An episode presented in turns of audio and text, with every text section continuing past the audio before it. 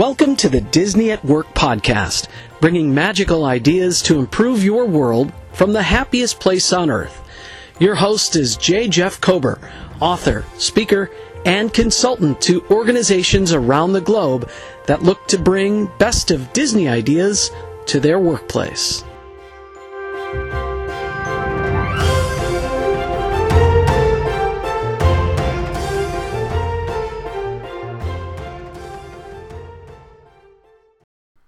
Welcome to episode three of the Disney at Work podcast, an extension of DisneyAtWork.com.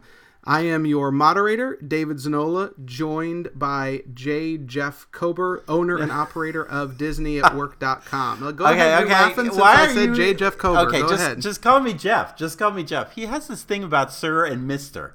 Just call me Jeff. It's a first name company, so it's uh, just call me Jeff. It's and this so the reason this happens is because there's an actor named Jeff Kober who actually owns the domain, so I have to call my website jjeffkober.com. But uh, and in fact, I actually didn't know my first name was James until my seventh birthday. But therapy has helped, and I'm okay at this point on that. Now, what I will say though, you mentioned this is the third podcast. This is actually our fifth podcast. We threw out one, and then we realized on this one we hadn't been taping.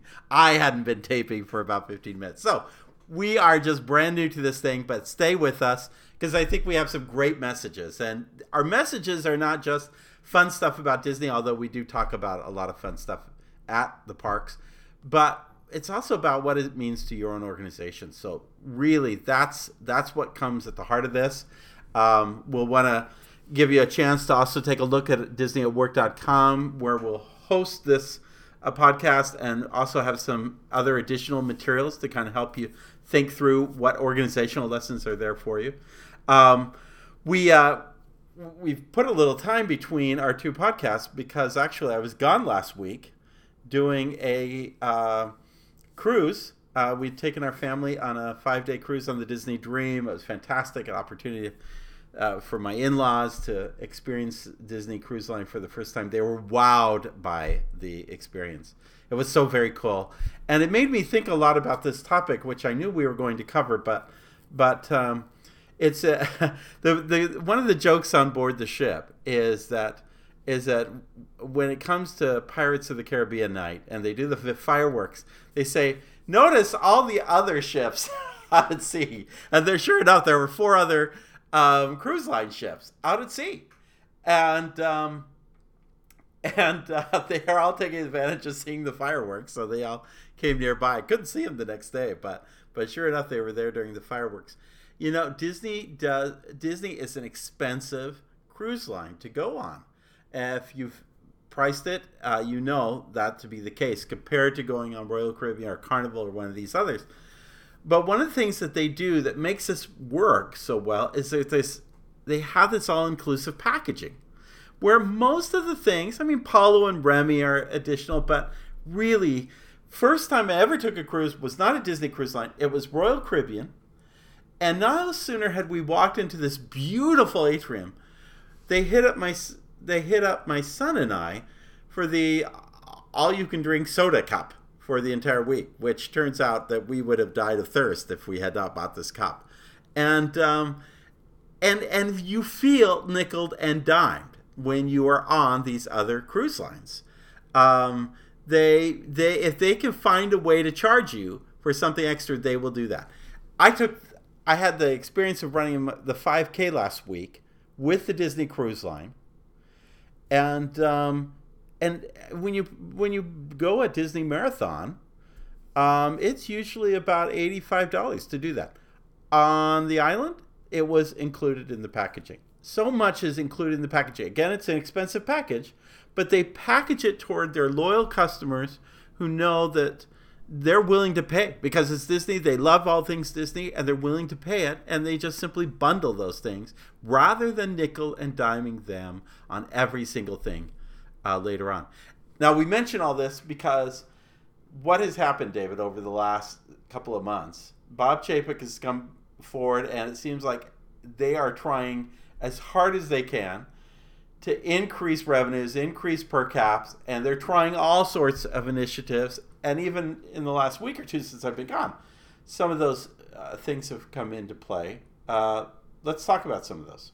Yeah, so there's actually three things that I would say are really at the front of this movement uh, to increase per caps at the Disney parks specifically. So on the West Coast at Disneyland in Anaheim, California, two new initiatives have begun uh, in attempt to do this. The first one of them is the announcement of what is being referred to as Disneyland Max Pass, and we will link to all of these articles uh, in the show notes on disneyatwork.com uh, very shortly after this podcast goes live. Uh, basically, what happened is Disneyland has announced what you may the the best way to do is compare it to uh, Fast Pass Plus in Walt Disney World, but maybe Fast Pass Plus Light. Uh, for those who don't know and who have not been to Anaheim and have only been to Orlando, in in Anaheim uh, at the Disneyland and Disney California Adventure Parks, the Fast Passes are still what Disney fans refer to as legacy Fast Passes. In other words, you use your park ticket, you go to a Fast Pass kiosk or a machine, you stick in your park ticket, and you get your Fast Pass with a return time for the ride. Well, Disneyland has announced that sometime later this year, and they haven't given a specific date for when that's going to happen, but they are basically going to uh, begin a program where guests can pay an additional $10 a day. And upon entering the turnstiles to Disneyland or Disney California Adventure, they will then be able to book fast passes on a smartphone app without having to walk to the actual attraction itself. It does not suggest whether or not this will uh, entitle them to more fast passes than the general guest. General fast passes will still be available in the paper format, but they will be able to uh, basically have to stop that rat race that so many of us know who are Disney fans trying to go run to the specific attraction or send one chump, as I'm always the one in my family, to grab all of the park tickets for everybody and go ahead to get those fast passes. Shortly after they made this announcement, almost like three weeks later, uh, they announced the addition of a $15,000 dining experience in a private suite inside of Disneyland in New Orleans Square, where a uh, quote unquote special one of a kind meal prepared by Disneyland's executive chefs can be had for up to 12 people in this private suite. Can you tell us a little bit about either of those two initiatives over in Disneyland? Well, what's interesting about those, and I, I would refer to Kevin Yee's article a couple of weeks ago in MiceChat. He did a great job of breaking down the price of that fifteen thousand dollar dinner. I've had to deal with top executives and taking them to a very high end kind of experience to try to wow them and so forth. Fifteen thousand, especially because it is inclusive of many things such as parking and attraction pa- and admission to the parks and so forth that to me isn't so unreasonable. Um, especially because most guests are not going to know that somebody's paid fifteen thousand to have a special meal.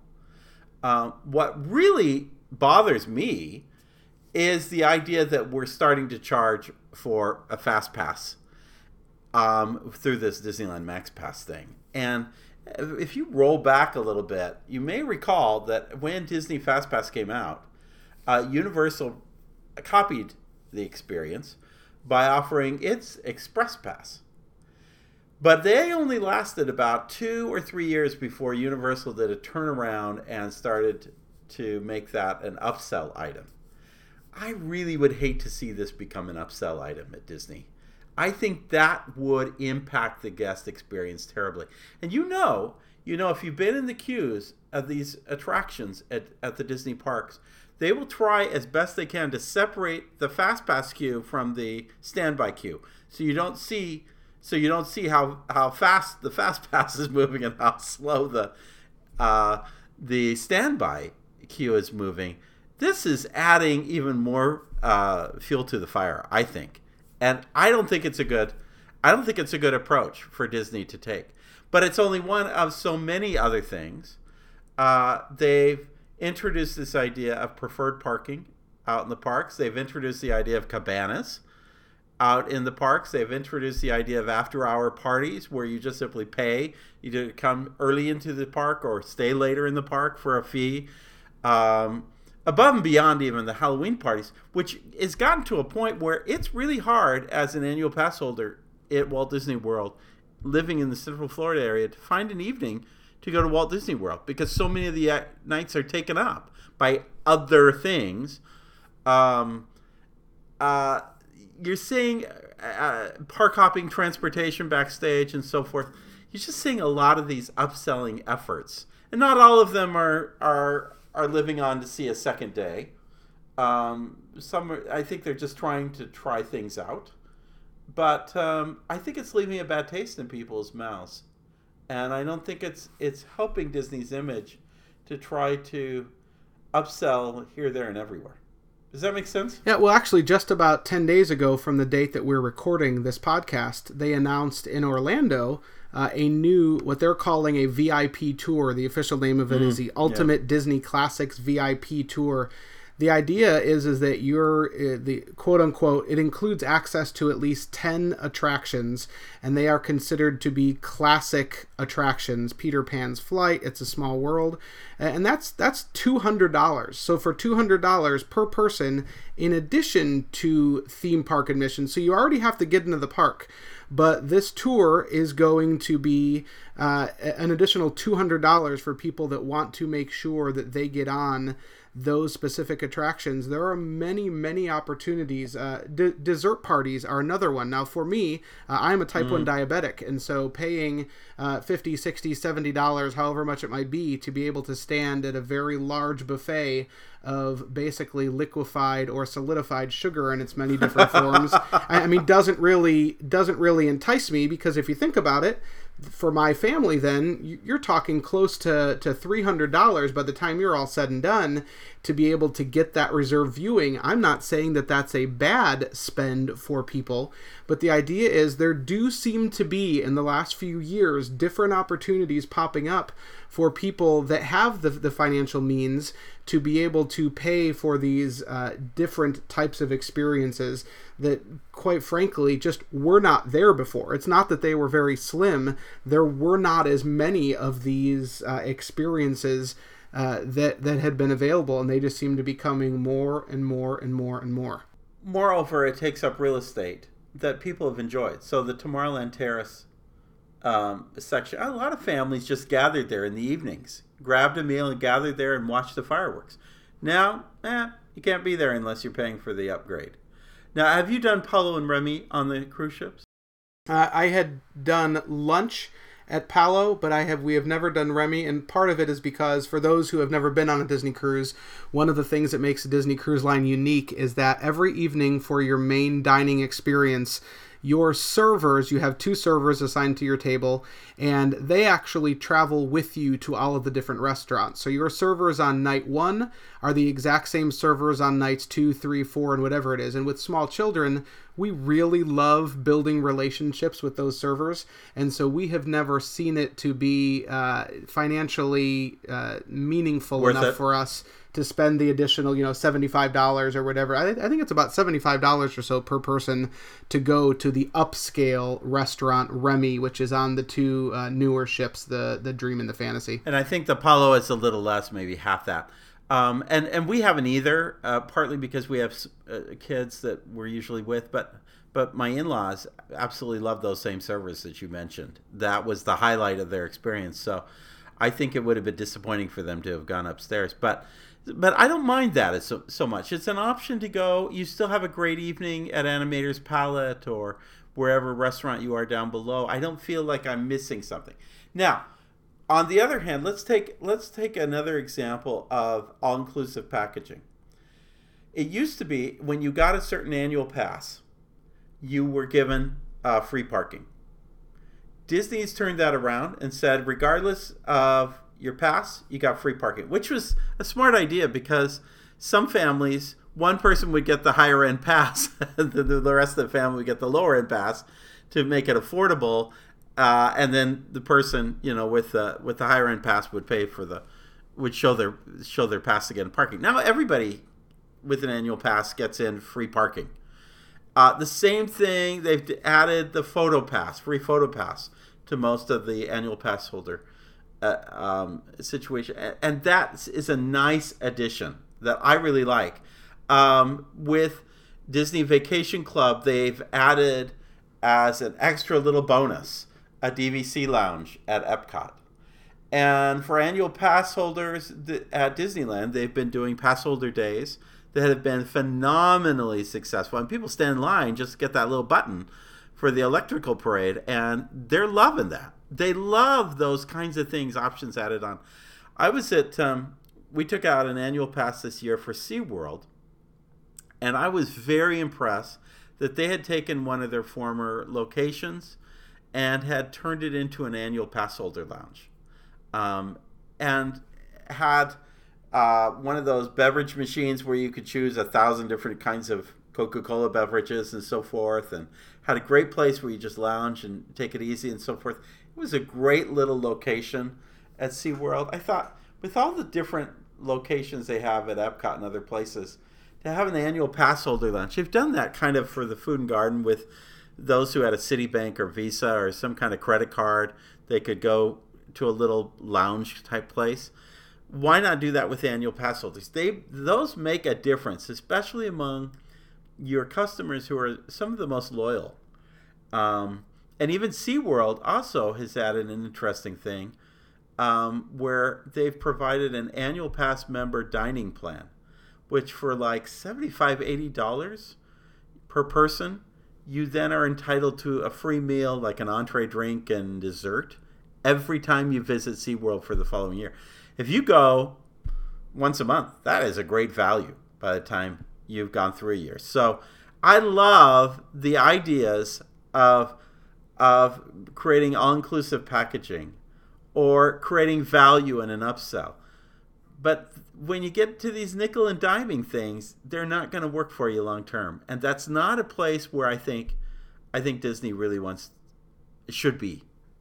Um, we've listed this in in our Disney at Work blog, but I want to cover some of these because I think there's some good insights for your organization about how you price things to your customers. First of all, communicate. Don't surprise. Tell people up front what you're doing. Nothing ticks off a customer more than what they thought was once was free is now costing them money. And now they're having to shell out something they weren't planning on shelling out for. So communicate. Two, be careful of appearances. Avoid looking like you're nickel and diming, which is simply charging something for that was once free or offered as free by others. Hawking something feels like nickel and diming. I like I'm okay. I've never taken out a Visa at one of those Visa stands in the parks. I don't have a problem with that. But I have a problem when I'm in other parks and they're trying to hawk it on me. A- again, it creates the wrong appearance for your organization. Three, offer value. The difference between nickel and diming and upgrading is the additional value you've now attached to that product and service. So think about not just simply um, charging them for something they were already getting for free, but charge them for something extra and additional that they wouldn't have had before. Four, don't sell short. Upsell when you have something to offer, not because you're trying to raise per caps and thus revenues before the end of the next quarter and you don't have a better idea of how to milk out the money out of your customers. Okay? You got to live for the long term. You can't just be trying to fix the next quarter's uh, bottom line. So don't sell short. Five, minimize the impact. Regular paying guests don't want to see that their experience has now been altered because you've upsold the product to others. Again, going back to that Tomorrowland Terrace with the dessert party, eh, I can't, I can't I can't see the fireworks from there anymore because oh now you got to pay fifty dollars. Minimize that impact, uh, um, especially to the regular paying customer. And six, and I think the most important package for the most faithful. They're gonna if they love you, they're gonna pay. They're gonna be willing to pay that higher pricing. So bundle um, underneath that higher pricing that is all inclusive works well for your most loyal customers. They're willing to pay a higher price to get something that's exclusive for them and that makes them feel like they're valued as uh, customers. Now, you know, not everybody's a retail retail store. Not everybody's a uh, a restaurant. You may be sitting here and saying, "Well, how does this really, you know, apply to my customers?" But think about that because we all charge our customer in some way or the other. A great example um, of this is that um, there was an article in uh, Forbes uh, just recently that asked the question Does Disneyland provide a guide to the future of personalized medicine? And just reading the first couple of sentences here Disneyland and other amusement parks often charge a high entrance price at the gate, but low prices or nothing at all for the rides inside, which has been true for many years. Um, in healthcare, personalized medicines often have the same two part pricing. Companion diagnostic tests are at the gate, and drug therapies are the rides. Unlike at Disneyland, however, ownership of the gate and rides is often separated, and pricing for personalized medicine tends to be reversed, with low cost for diagnostic tests with higher priced drugs. Pricing personalized medicines more like amusement parks, with joint ownership of tests and drugs and higher diagnostic prices with lower drug prices, maybe could enhance innovation in personalized medicine, a space that's um, been lagging uh, relative to past forecasts on, on major advances for patients. So you see even something as crazy as medicine can kind of learn some lessons from how do you do the pricing and how do you look at that. The important point of this, the detail is you can't charge for something you're not offering really good value. You won't get your customers to return. They no matter what you charge them, at the end of the day, they've got to say, was it worth the price? Did I get value from it? If they did, and they got great value from it, they'll come back. Um, if they did, but it was just so-so, mm, they might go to a competitor. And if they didn't, you can plan on them going to a competitor. So again, great lessons here. Uh, we'll see how Disney goes in the days and months ahead with this whole thing with upselling and nickel and diming. Hopefully, they'll come back to their senses and do much more in terms of all-inclusive packaging. But uh, uh, you tell us, write us, and tell us what does it look like for your organization. What has been your experience at Disney? Are, have you liked the backstage park hopping? Have you liked the uh, did you try the cabanas or did you like the you know the uh, the dessert parties? Uh, have you tried that fifteen thousand dollar meal? we want to hear from you, and if you want to invite us to that fifteen thousand dollar meal to try it out and to see if it's worth the price, we uh, will come join you on that. So. If we have if we have to suffer through a fifteen thousand dollar meal in the name of podcast research, I suppose we will. And know that there's more on this um, on at disneyatwork.com. Uh, this this is the purpose of why we do our blogs. They're a little different than, you know, hey, how do you get the best ticket and how do you, you know, get the best, uh, uh, shortest waits in line. We're a little different in terms of a Disney blog, but we talk about ideas that you can actually think and apply back to your own organization. So all of these things that we've talked about today, uh, these articles that we have mentioned about different upselling uh, techniques in use currently uh, at the Walt Disney theme parks, as well as the article that Jeff recently mentioned in Forbes, we will have listed on DisneyAtWork.com on the show notes page. We do encourage any of you to write us if you have any questions or if you have any comments about things that we've discussed. You can write us at podcast at disneyatwork.com. And that is also where you will be able to answer uh, the trivia question that we have for this episode, which will be coming very shortly. We thank you so much for joining us. We hope that you will keep listening. You may always subscribe in iTunes to our podcast. Just go in the search box and search for Disney at Work, and you can hit subscribe there as well as find our older episodes.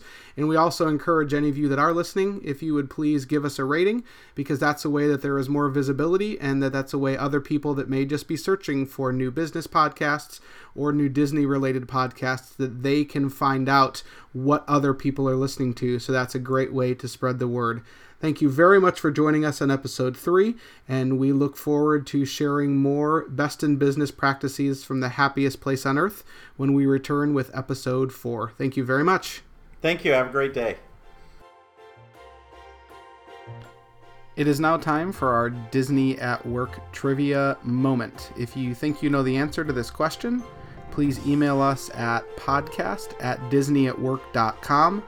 In the subject of the email, you can write trivia question episode 3, and we will pick randomly among those who have answered the question correctly, and you will win a free signed copy of Jeff Kober's book, the wonderful world of customer service at Disney. So, the question for show number three is Last week on episode two, we mentioned an attraction coming to Disney's Typhoon Lagoon. The original title given was Misfortune Falls, but Imagineers, thinking better about the title of that slide should someone get hurt on it, changed the name to another title. What is the new title of the attraction at Typhoon Lagoon? Again, if you think you know the answer, please email us at podcast at disneyatwork.com. As always, you can find these show notes and related links for episode number three at disneyatwork.com. You can find disneyatwork.com on Facebook and on Twitter. And please be sure to head over to iTunes to rate and review the podcast. We would greatly appreciate the help. Have a good day.